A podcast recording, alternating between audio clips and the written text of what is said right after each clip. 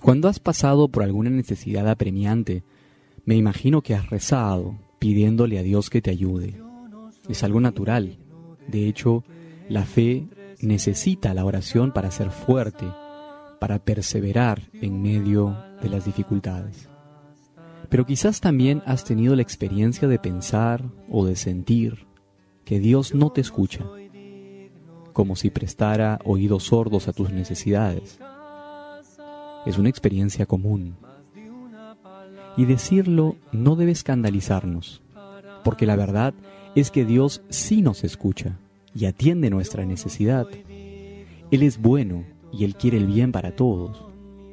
Solo que debemos entender que Él sale al encuentro de esas necesidades cuando mejor nos conviene, cuando es lo mejor para nuestra propia salvación.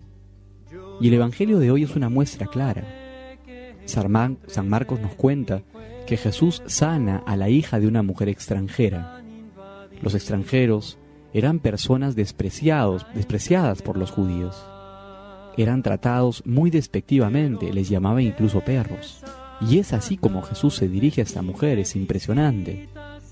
Cuando la mujer le pide el milagro de ayudar a su hija, Jesús le dice, no es bueno darle a los perros la comida de los hijos.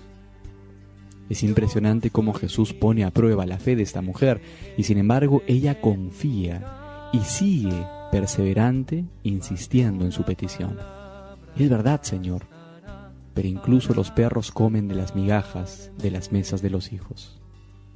Jesús atiende su necesidad por la perseverancia de su fe, por su insistencia, por su absoluta confianza en la providencia, por haber puesto su corazón en manos del Señor. Y eso es lo que Él nos pide también a nosotros. Jesús despide a esa mujer diciéndole, es tu fe la que te ha salvado, es tu fe la que ha obrado el milagro. Sin esa fe, sin esa confianza, el Señor no puede realmente atender a aquello que le pedimos. Por eso nuestra fe tiene que ser siempre una fe confiada. Aprendamos de esta mujer de lo sorprendente de este pasaje a vivir nuestra fe de esa manera. Yo no soy digno de que entres en mi casa, más de una palabra y bastará para sanarme.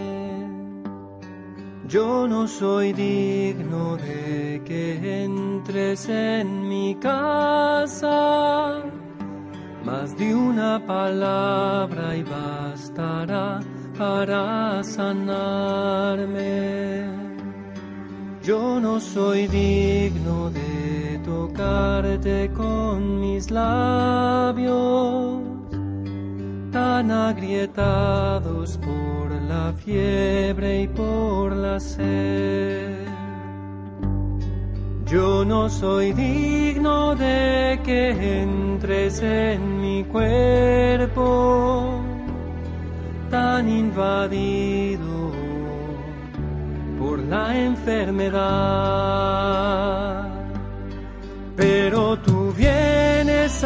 Sanarme y me visitas en mi casa y te recibo en sacramento porque tu amor lo quiere así.